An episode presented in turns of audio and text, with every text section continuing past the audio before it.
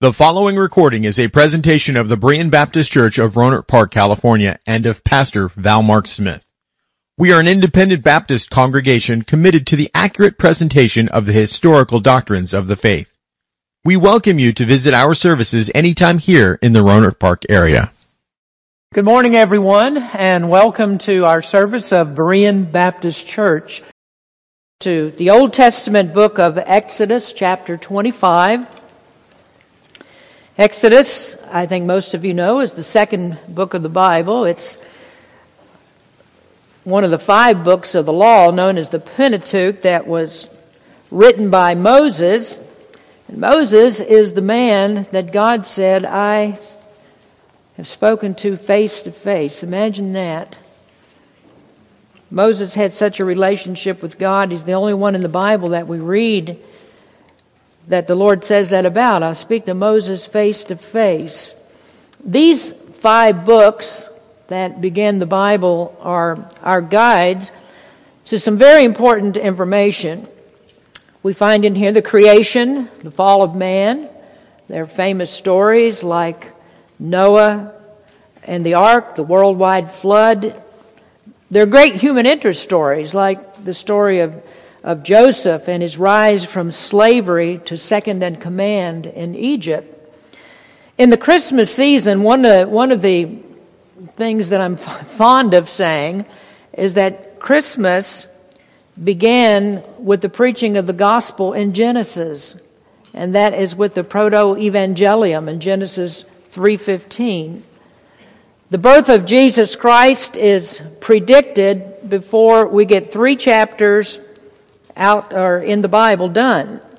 Genesis then gives way to Exodus and the birth of Israel as a nation, and it begins the unfolding of God's plan of redemption in which His Son would give His life for the sins of the world. Now, you are all familiar with the Bible, and by your handling of it, you, you know that you are here in the book of Exodus is a long way from the page that divides the Old and the New Testaments. It's a long way until you get to that dividing line of history between the Old Covenant and the New Covenant. And then when you get into the New Testament, into the book of Matthew, we're familiar that before we finish the first chapter of Matthew, we are now into the story of Jesus' birth. And then in chapter two, there's the exciting adventure of the wise men who followed a star came from hundreds of miles away to find the one who was born to be the king of the world. The New Testament gospel accounts are the record of Jesus' ministry, of his exemplary life. They speak of his compassion for the people who were spiritually helpless. Jesus said they're as a sheep, as sheep that have no shepherd. And we learn in the gospel accounts that despite his love and compassion and his perfect life, that he was despised, that he was rejected, and at the young age of 33 years, he was nailed to a cross and crucified. But we also know that the story doesn't end there because he couldn't be the promised Messiah unless he arose from the grave, unless he lives. He must be alive. He must come again to be the king who will rule the world in perfect righteousness. From Exodus to Matthew, that's a long, long way. And, and if you've read the Bible, you know that there's much happens in those 4,000 years from Genesis 1 to Matthew 1. But unfortunately, most people do not know that the story of Jesus does not begin in Matthew. Jesus does not exist because of his birth in Bethlehem. I, I was reading this week, I think this came from, uh, I didn't write down, I don't even remember, remember, the source, but I think this was from um, Christianity Today. And I'm just going to read just one small part here. It says less than half of Americans, including just 63% of church going Christians, believe Jesus existed before his virgin birth in Bethlehem, a new study from Lifeway Research shows. The study conducted September 3rd through 14th through an online survey of a national pre-recruited panel of 1,005 Americans shows that only two in five, or 41% of American adults in general, believe Jesus existed before his Bethlehem birth. Some 32% disagree with the idea that Christ existed before his Bethlehem birth, while 28% say they are not sure. And then it goes on to say that among Christians who attend church four times a month or more, only 63% of the people gave an answer that Jesus existed before Bethlehem. Does that tell us that Christianity, quote unquote Christianity, is in a very, very sorry condition in our country? The very fundamental fundamentals of Christianity, of course, would be that Jesus is the Son of God, that He is the eternal Son of God, that He existed. He was pre existent to Matthew 1. But in Matthew chapter 1, the eternal God became incarnate. That, of course, is a theological word that means that He became human flesh. I mean, that is the main point of Christmas, that God became human flesh. So in Matthew 1, Jesus became a baby to grow into manhood in order to establish a new covenant with his people. But we also have the Old Testament. And because Jesus came in the New Testament to establish a new covenant does not mean that he can't be found in the Old Testament in the Old Covenant. We have the Old Covenant to help us to understand what Christ would do in the New Covenant. And so what we're doing now is studying Christmas from the Old Testament scriptures. So if you look here in Exodus chapter 25, we're going to turn our attention to the most sacred of Israel's symbols that represented to them the presence of God. This is the Ark of the Covenant, also known as the Ark of Testimony. On the screen, our, our next slide will show you an artist's conception that you can visualize the scriptures as we read. So Exodus 25, beginning in verse number 8. I'll just read down to verse number 16. And let them make me a sanctuary, that I may dwell among them, according to all that I show thee, after the pattern of the tabernacle, and the pattern of all the instruments thereof, even so shall ye make it. And they shall make an ark of acacia wood, two cubits and a half shall be the length thereof, and a cubit and a half the breadth thereof, and a cubit and a half the height thereof. And thou shalt overlay it with pure gold, within and without shalt thou overlay it, and shalt make upon it a crown of gold round about. And thou shalt cast four rings of gold for it, and put them in the four corners thereof, and two rings shall be in the one side of it, and two rings in the other side of it. And thou shalt make staves of acacia wood and overlay them with gold. And thou shalt put the staves into the rings by the sides of the ark, that the ark may be borne with them. The staves shall be in the rings of the ark, they shall not be taken from it. And thou shalt put into the ark the testimony which I shall give thee. This is the description of the ark of the covenant.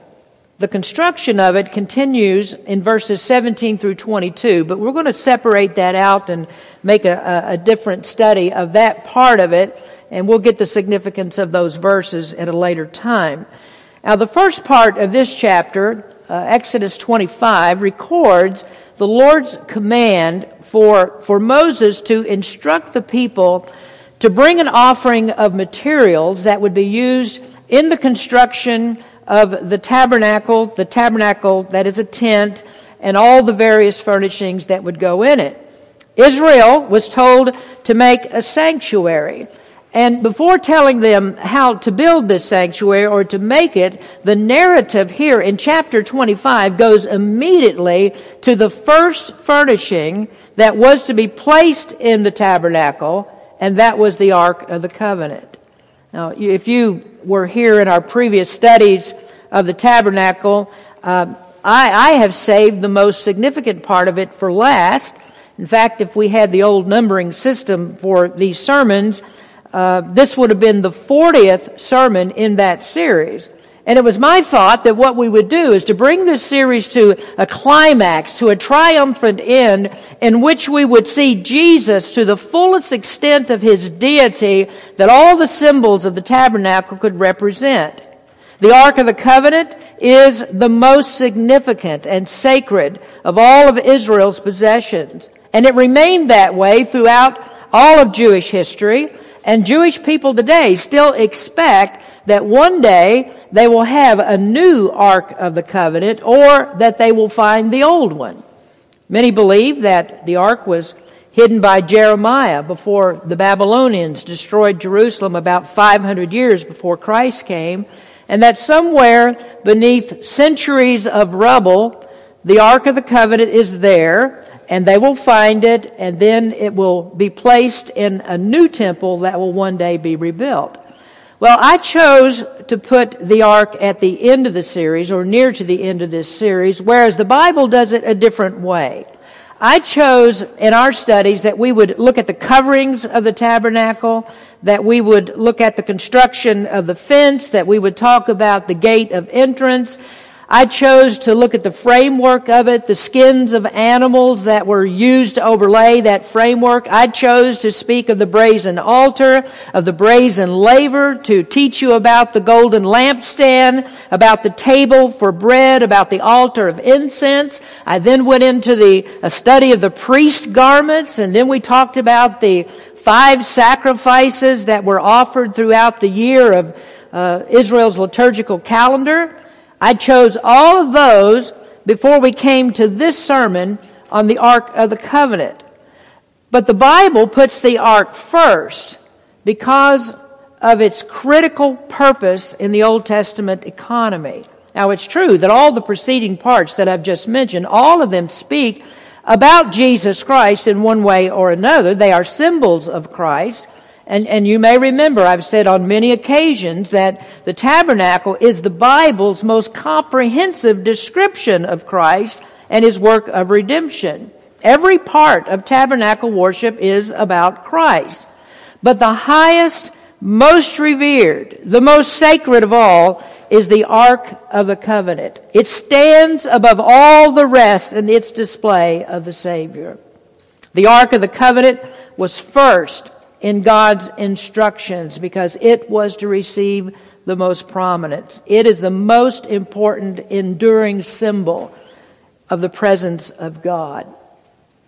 If you were a visitor to the tabernacle, and take note that you never could be, what we just read a moment ago in the book of Joshua would be about as close as you would ever get, or I would. 3,000 feet, that's about as close as we would get, I think. The tabernacle was sacred and holy, and only the priest was allowed to see the interior of it.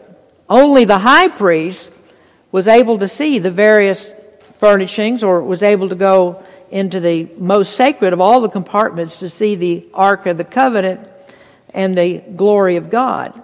But if you could walk into the tabernacle, you would walk in uh, into the eastern end of the tabernacle, and on your right would be a small table with 12 loaves of fresh, freshly baked bread. On your left would be a, a lampstand, or what we would call today a menorah. In front of you, maybe about 25 feet away, there would be a very small altar called the altar of incense. And then at 30 feet in front of you, there would be a floor to ceiling curtain that was called the veil. Some, if you look at this curtain over here, it'd actually be taller than the curtain that we have there. But this curtain would go from the floor to the ceiling, and behind that curtain was the Ark of the Covenant. And this curtain, this veil, was not to be opened except on one day of the year. It was to be opened only on Israel's most sacred day of worship, and that was the Day of Atonement. The Ark of the Covenant was an ornate box. Behind that curtain was a very ornate box, the Ark of the Covenant. It was the place where, where God showed His glory in a brilliant light that indicated His presence with the people. God was there, but He could only be accessed one time during the year as the priest brought in the blood of atonement to sprinkle on the mercy seat. Now I chose to tell you about this part last, but God's instructions were reversed. He started with a display of himself and how that he would be evidenced among the people. In this visible, brilliant light of God, we have a representation of Jesus Christ. Now, I hadn't really intended to do that, this, but if, if you would look for just a moment in Matthew chapter 17, I think you're familiar with this. Uh, I didn't put it on the, on the screen there, but in Matthew chapter 17, I just want to, to show you this scripture. You're familiar with it. This is at the transfiguration of Jesus. Matthew 17, verse number 1. And after six days, Jesus taketh Peter, James, and John his brother, and bringeth them up into a high mountain apart, and was transfigured before them. And his face did shine as the sun, and his raiment was white as the light. Peter, James, and John saw the glory of Jesus Christ. And in the tabernacle, this brilliant light was, was about Jesus Christ. It was about the one who is both God and man.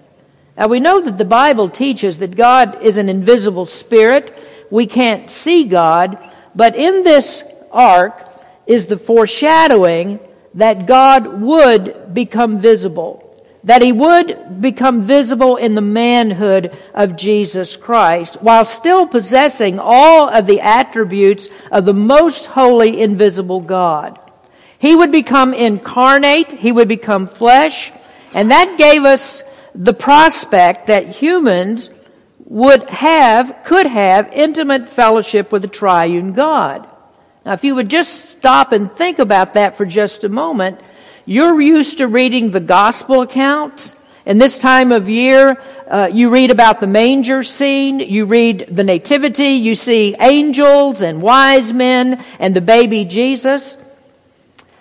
But the possibility that the invisible, infinite God could come as a helpless baby is simply inconceivable. There is no way that we can wrap our heads around that. There's no way that we could understand how that could take place. And yet 1500 years before Christ came, the Israelites were already introduced to the immensity of God who would come in human flesh. This is what the ark represents. It represents the God-man. And the ark is such enduring substantial imagery that we find it often in the Old Testament scriptures. It captured the attention of not only Israel, but all the nations that fought with Israel too. And they found the ark to be ominous, to be mysterious, and to be a frightening thing. And I might mention that Israel was not the only nation to have an ark. The, the Hebrew word ark simply means box. It was a box. Not an Amazon box, but it was a box. Other ancient people had boxes in their religion too. They, the difference was their arks contained images of their gods. Israel was forbidden to make images. The only things that were in the Ark of the Covenant were a golden, was a golden pot of manna. There was a stick that blossomed, and there were the stone tablets of the law that were engraved with the finger of God. In ancient times, an ark or box was used to, an ornate box like this was used to uh, contain or hold important documents, such as copies of treaties between nations. When one nation was conquered by another, articles of servitude were drawn up, and a copy of the treaty between the nations was put into an ark, and it was given to the lesser nation, to the conquered nation, and they were to be obedient to keep the treaty. In God's ark, there was also a treaty. There was a covenant. These were the commandments that God gave to Israel. God covenanted with his people, but it was not up to them to enforce or to keep the covenant. They couldn't keep treaty with God because what God requires is always perfect obedience. They were sinful and they were never able to keep the law perfectly. Last week we read about this in Hebrews chapter 8. In Hebrews 8 verse 9, it says that Israel did not continue in the covenant because of the weakness of human flesh, because none of us can live perfectly, because we are all sinners. There is no way that this covenant could be kept by man. So this covenant was placed into the ark to be kept by God himself.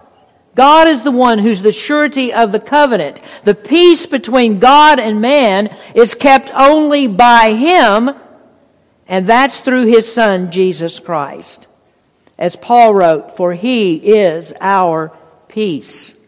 Hebrews 13 says, Now the God of peace that brought again from the dead our Lord Jesus, that great shepherd of the sheep, through the blood of the everlasting covenant, make you perfect in every good work to do his will, working in you that which is well pleasing in his sight, through Jesus Christ, to whom be glory forever and ever. Amen. Do you see this? The everlasting covenant is sealed by the blood of Jesus Christ. He is perfect. He is what causes us to be well pleasing to God. He reconciled us through His blood to the Father. He gave us perfect peace between us and God, our Creator. And so the law was placed into the ark to be kept by Christ, the one who's the antitype of the ark. And this is what Jesus did when he came into the world. He kept the law of God perfectly for us because we never could. Canaanites and Assyrians, Babylonians, Medes and Persians, they never understood Israel's God. They never enjoyed peace. They saw the ark as an amulet. They saw it as a as an idol. It was like a good luck charm to them, as if Israel's God could be placed into a box and carried around just like they carried their gods. Now you might wonder, why would I talk about the Ark of the Covenant today? Why would we reach back now, 3,500 years in history, to talk about the Ark of the Covenant? Is it still significant for modern Christians?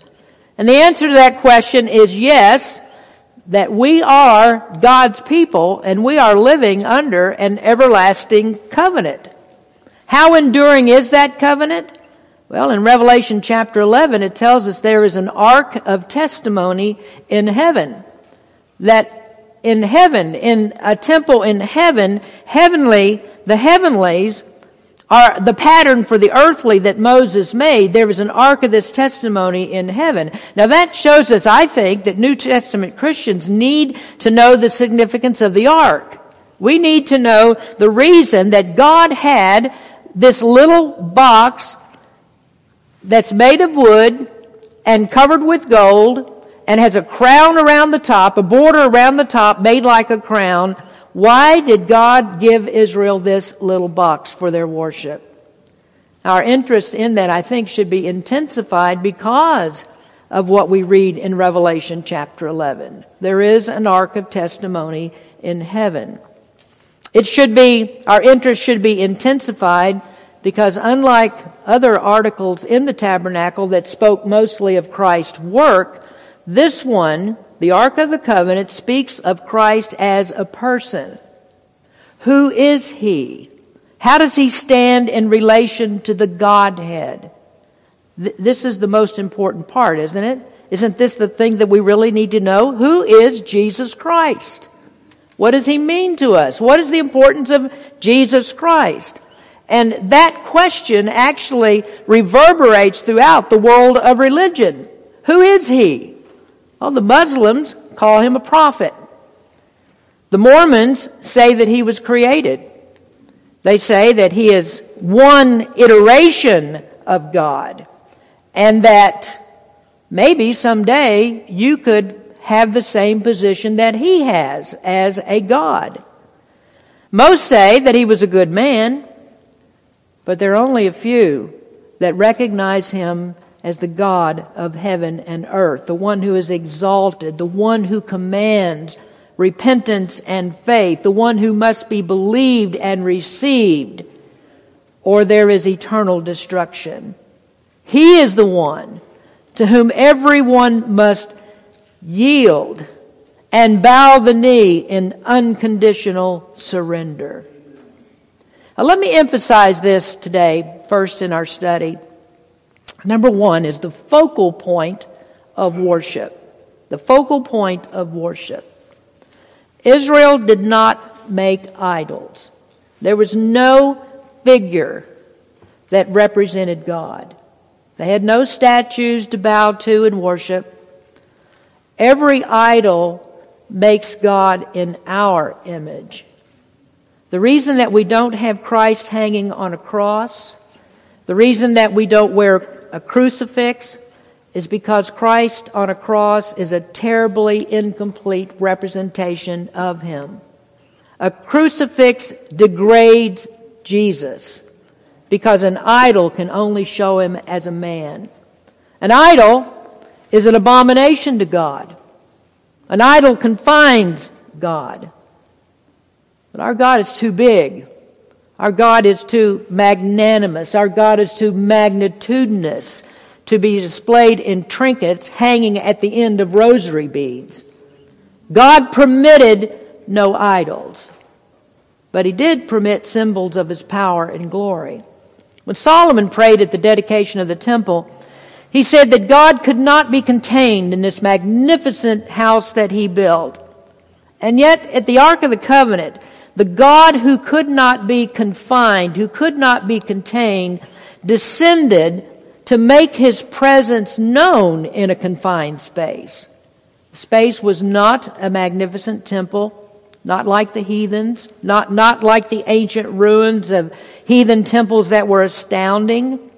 The Parthenon the, on the Acropolis in Athens is still standing after 2,000 years because it was such a magnificent, substantial piece of architecture. When Paul preached at Ephesus, he stood in the shadow of one of the seven wonders of the ancient world. That was the temple of Diana. That was the pride and joy of that city.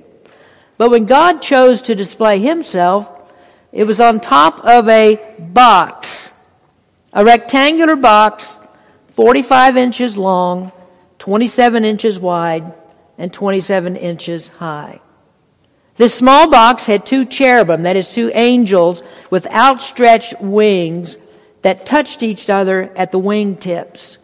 And this box and those cherubim were the captivating point, focal point of Israel's worship. Now, I think of that little box and then compare it to other things that people worshiped in the Bible. And, and especially, I'm taken to the story of the idol that Nebuchadnezzar made of himself and required all of his kingdom to worship. His image stood 90 feet tall on the plains of Dura, and you could see, they could see this image for miles around. But Israel's God chose to show himself in a small space on top of a box that would have been dismissed as nothing if God had not shown his power through it so many times. King Nebuchadnezzar had a dream and in this dream, there was a, a great image with a head of gold. It had a breast and, and, and arms of silver, a belly of brass. The legs were of iron. The feet were iron mingled with clay. It was a formidable, formidable image, a very powerful image that stood for the mightiest kingdoms of the earth. But then Nebuchadnezzar saw a stone. He saw a perfectly cut stone, not a chiseled one by man's hands, but a stone that was dislodged from a high mountain, and this stone came tumbling down and struck that image and shattered it to pieces. The image was ground to powder it blew away like chaff in the wind. The stone that rolled down the mountain grew into a, into a mountain itself that filled the entire earth. And that stone is a stone of stumbling for the self-righteous. That stone represented Jesus Christ who crushes all opposition. Whoever falls on this stone will be broken, but on whomever it falls will be ground to powder. So do you see the contrast between uh, the world's gods, the heathen gods, pagan gods, and the God of heaven and earth? The God of heaven and earth cannot be contained. And the God of heaven and earth is unconcerned about what you think of him and what people think that he should be. Though he may choose to show his presence in a small space, he is still present everywhere in the universe in his entirety. God cannot be divided. You can't put him on a crucifix and still worship him as the true God. So the ark was the focal point. It represented Jesus Christ as a person, as God, as the ultimate supreme God. Now the truth that we need to know is who is Jesus Christ, the person. Now when he came to the earth, people didn't recognize who he truly was. He told them that he was one with the Father, but they didn't know him. They didn't believe him their best assessments of him always fell short. Now, most would consider, um, they would consider it to be a, a compliment to be compared to Jeremiah or to Isaiah or any of the great prophets. If you said, Pastor Smith, you, you preach like Moses, I would say, wow, that's right, I do. That's, that's, that's a great compliment. Being compared to any of the prophets, that, that would be a major compliment. But that's never enough for Jesus. In Matthew 16, 13, Jesus asked the disciples who the people thought he was. They thought, well, perhaps he's a dead person that's come back to life. Maybe he's one of the prophets from the Old Testament. Some say that, they said, some say that you're John the Baptist. Now that, at that point, John the Baptist had been killed by Herod. Uh, some say that you're John the Baptist, or some say Elijah or Jeremiah or one of the prophets. And then Jesus asked, But who do you say that I am? And Peter replied, You are the Christ. You are the Son of the living God. And when Peter said he was the Christ, I know, I hope you understand that Christ is the same word as Messiah. That is a decidedly Old Testament connection, isn't it? Peter said, You are the Messiah. You are the one that's talked about in the Old Testament. You are Jehovah God from the Old Testament. All of the other representations of Christ in the tabernacle would be useless if we don't know who he is. Why was the crucifixion of this man more significant than hundreds or even thousands of others that died on crosses? Is it because he was such a good fellow? Is it because he had a heart of compassion? Is it because, well, his death was a travesty of justice? No. Dying on a cross means nothing unless the one who died on the cross was God. There's much compromised information about him. I, I, have never met anyone who said that Jesus was a bad man, like Jews in Israel that complimented him as prophet like, that's just incomplete. That's not enough to save one soul from hell. Jesus must be recognized as God. He is the focal point of worship because He alone grants access to the Father. Jesus Christ alone satisfied the Father for our sins. Jesus Christ alone is the only one who can give us eternal life. Well, where was this Ark of the Covenant placed? Well, it was put into the Holy of Holies, the holiest place of the tabernacle. It was put into a place of the most difficult access for humans because it brought the person into the presence of the righteous God. In God's presence, angels echo, Holy, holy, holy, Lord God Almighty, which was, which is, and is to come. This is the one that multitudes fall before and say, Worthy is the Lamb that was slain to receive power and riches and wisdom and strength and honor and glory and blessing. They say, Blessing and honor and glory and power be unto the one that sitteth upon the throne and unto the Lamb forever and ever. This is who Jesus is.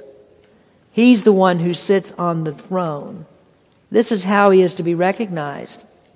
Jesus is not your chum. Though he is the friend of sinners, he's not your bosom buddy. He's not someone that you can throw your arms around and cuddle with. Let me just say this. I'm going back now to what I said in the message about worship a, few weeks ago. I cringe to hear preachers bring Jesus down to a frat friend. I cringe to hear him spoken of in terms of familiarity with a squishy, lovey-dovey, moon pie eyes kind of friendship. I despise a rock out, wild atmosphere making Jesus a party animal. They call it worship. I call it disrespect. I despise when there is no holiness, no purity, and no honor accorded to Jesus Christ. It's pulling him down to a base level and making him in our image. I can't imagine Jesus in the hip hop rap music of gangsters.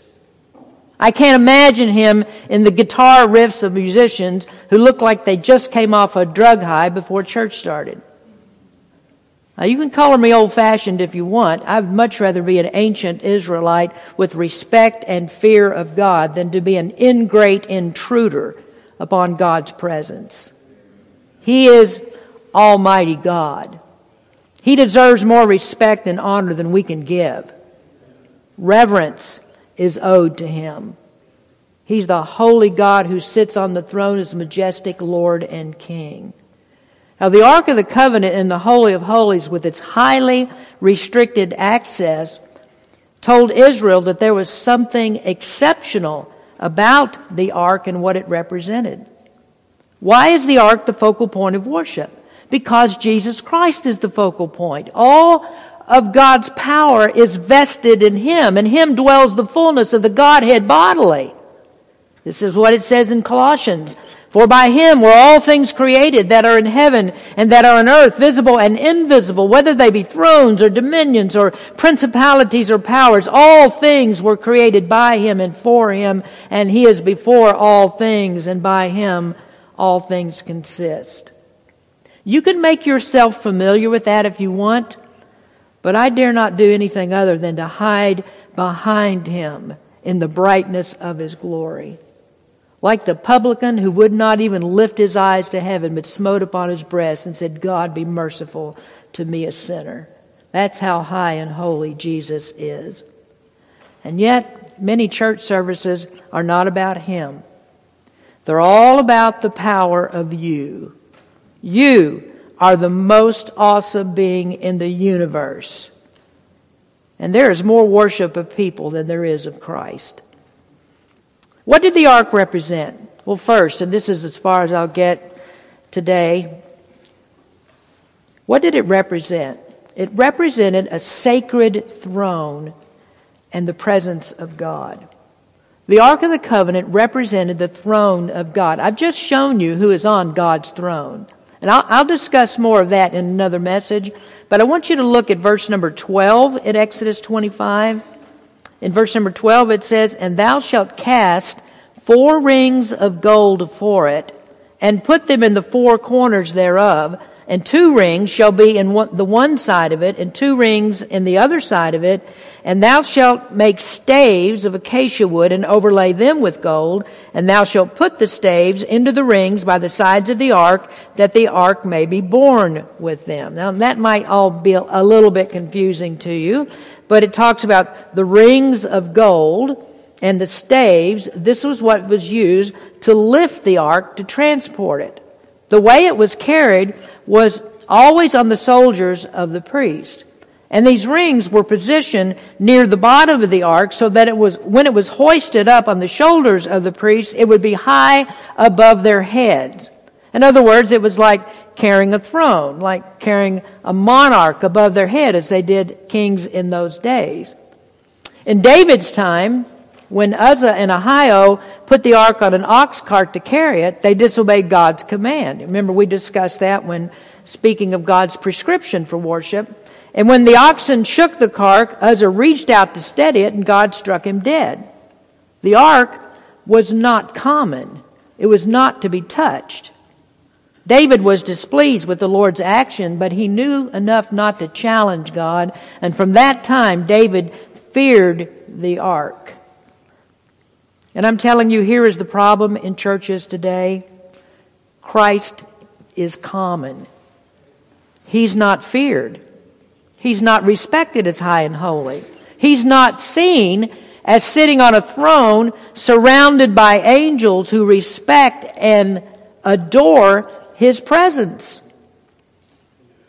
People miss Christmas by so far. It's not like, it's not even God who's in Christmas. Where is Christ now? Is he, is he sporting about in ripped jeans, attending the church jam session? Is that where he is? Let, let me clarify this for you. Hebrews 9:24 again a, scripture we read last week. For Christ is not entered into holy places made with hands which are figures of the true but into heaven itself now to appear in the presence of God for us. Where is he? He is in a high and holy place far beyond church buildings that are built by human hands. He appears in the presence of God for us when the priest went into the inner sanctuary, he was greeted by the presence of God in a brilliant light that was called the Shekinah. Now, you won't find the word Shekinah in the Bible. It's a transliteration of a Hebrew word that means that which dwells. In the eighth verse, God said, Let them make a sanctuary that I may dwell among them. That's how God dwelled with them. This is the place. It was in the Holy of Holies at the Ark of the Covenant. In verse number 22 of chapter 25, God said, There I will meet with thee, and I will commune with thee. Now, we step back and wonder, we contemplate, why did God, why would God do this? Who are these people? Who are these people that God said that He would commune with? Aren't these the same ones that paused at the Red Sea to murmur that Moses led them out of Egypt to be destroyed? Aren't they the same one that, that while Moses was talking to God on the mountain, they were down in the valley making an idol that God said you should never make? They were worshiping something that they made and calling it the God who brought them out of Egypt. Why would the infinite God condescend to display himself in a small room on a small box to be present with a defiant, complaining people who constantly challenged his sincerity, his providence, his authority? Why? But that's exactly what Jesus did, didn't he? It's the same God. And he's dealing with the same kinds of people. He healed people from all their diseases, and yet he was betrayed by his own people. He was mocked and cursed. He came to earth to save his people from their sins, but they rejected him. And yet, while still hanging on the cross, he said, Father, forgive them, for they know not what they do. Then, approximately 50 days later, he sent his Holy Spirit, and Peter preached a message of forgiveness. And in Peter's convicting, gut wrenching sermon, God graciously opened their hearts. They saw what they had done and they said, Men and brethren, what shall we do? And at that very moment, they were hopeless because they had crucified the Son of God. But Peter gave an answer that could heal them. Repent. Trust Jesus Christ. He offers complete forgiveness. And this is what Jesus did. He stepped down to deal with us. On the first Christmas, the Word was made flesh. Grace and truth came to live with undeserving humans. And there the graciousness of God at the age of 33 years of Jesus Christ was displayed at the cross.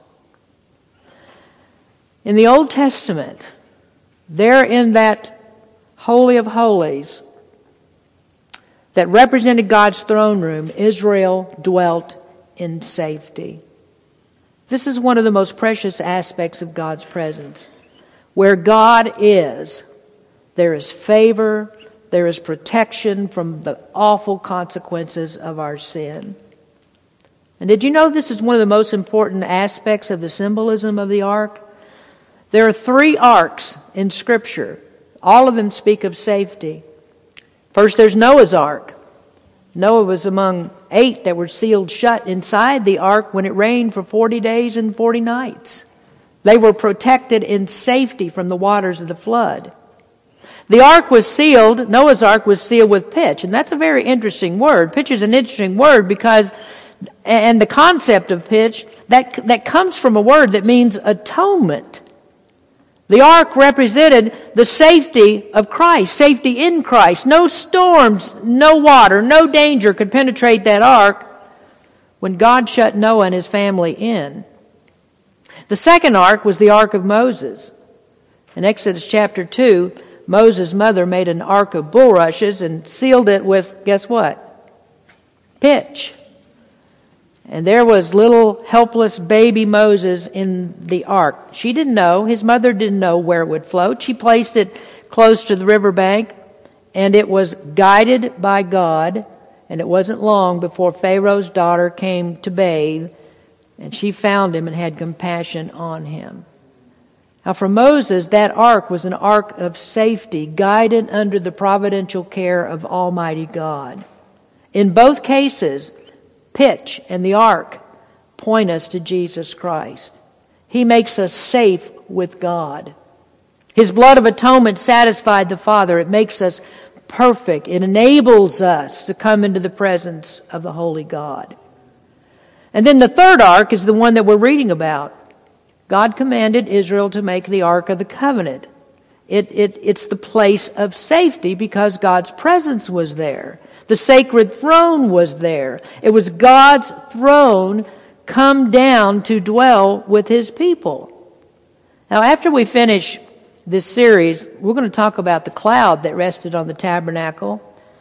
God was in the Holy of Holies, and when he was there, there was a cloud that rested over the back part of the tabernacle, and that cloud gave them confidence of God's protection. And that cloud was with them through 40 years of Israel's wandering. Only when they had crossed the Jordan River and were ready to take Canaan did, did that cloud disappear. And it only came back on special occasions. But the point of all that is that God was determined to get them there. They were safe with God. God promised He would get them there. That is, the nation would arrive intact. Most of Israel that came out of Egypt did not get to the promised land because of unbelief. Not all of the individuals were preserved, but the nation was. And there was a new generation that possessed the land. And when Canaan was conquered, the cloud wasn't seen except on special occasions. Now, now here's the point then for us as Christians today.